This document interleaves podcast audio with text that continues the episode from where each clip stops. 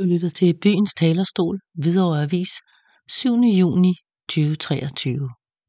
Er Hvidovre Kommune for nidkær? Hvem har misforstået noget, skriver Vagn Mejland.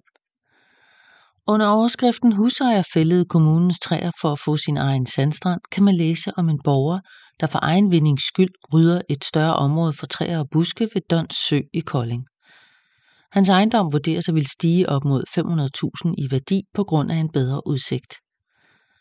I Hvidovre fælder nogle grundejere tre egetræer, som endda ikke er plantet af kommunen. De gør det ikke, fordi de forventer højere huspriser, men fordi de pågældende træer skygger og sviner i haverne. I Kolding kan husejeren se frem til en bøde på op mod 40.000 kroner.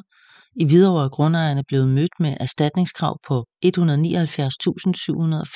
kroner og er blevet dømt for herværk mod kommunal ejendom. Heldigvis er der nu indgået forlig i sagen. Hvad er det, der gør, at fældning af tre private plantede egetræer i Hvidovre bliver mødt med voldsomme krav om straf og erstatning, mens rydning af en helt sybred med kommunal beplantning i Kolding bliver mødt med en bøde på 40.000 kroner? Er det Hvidovre eller Kolding, der har misforstået noget? Med venlig hilsen, Vagn Mejland, Svendebjergvej.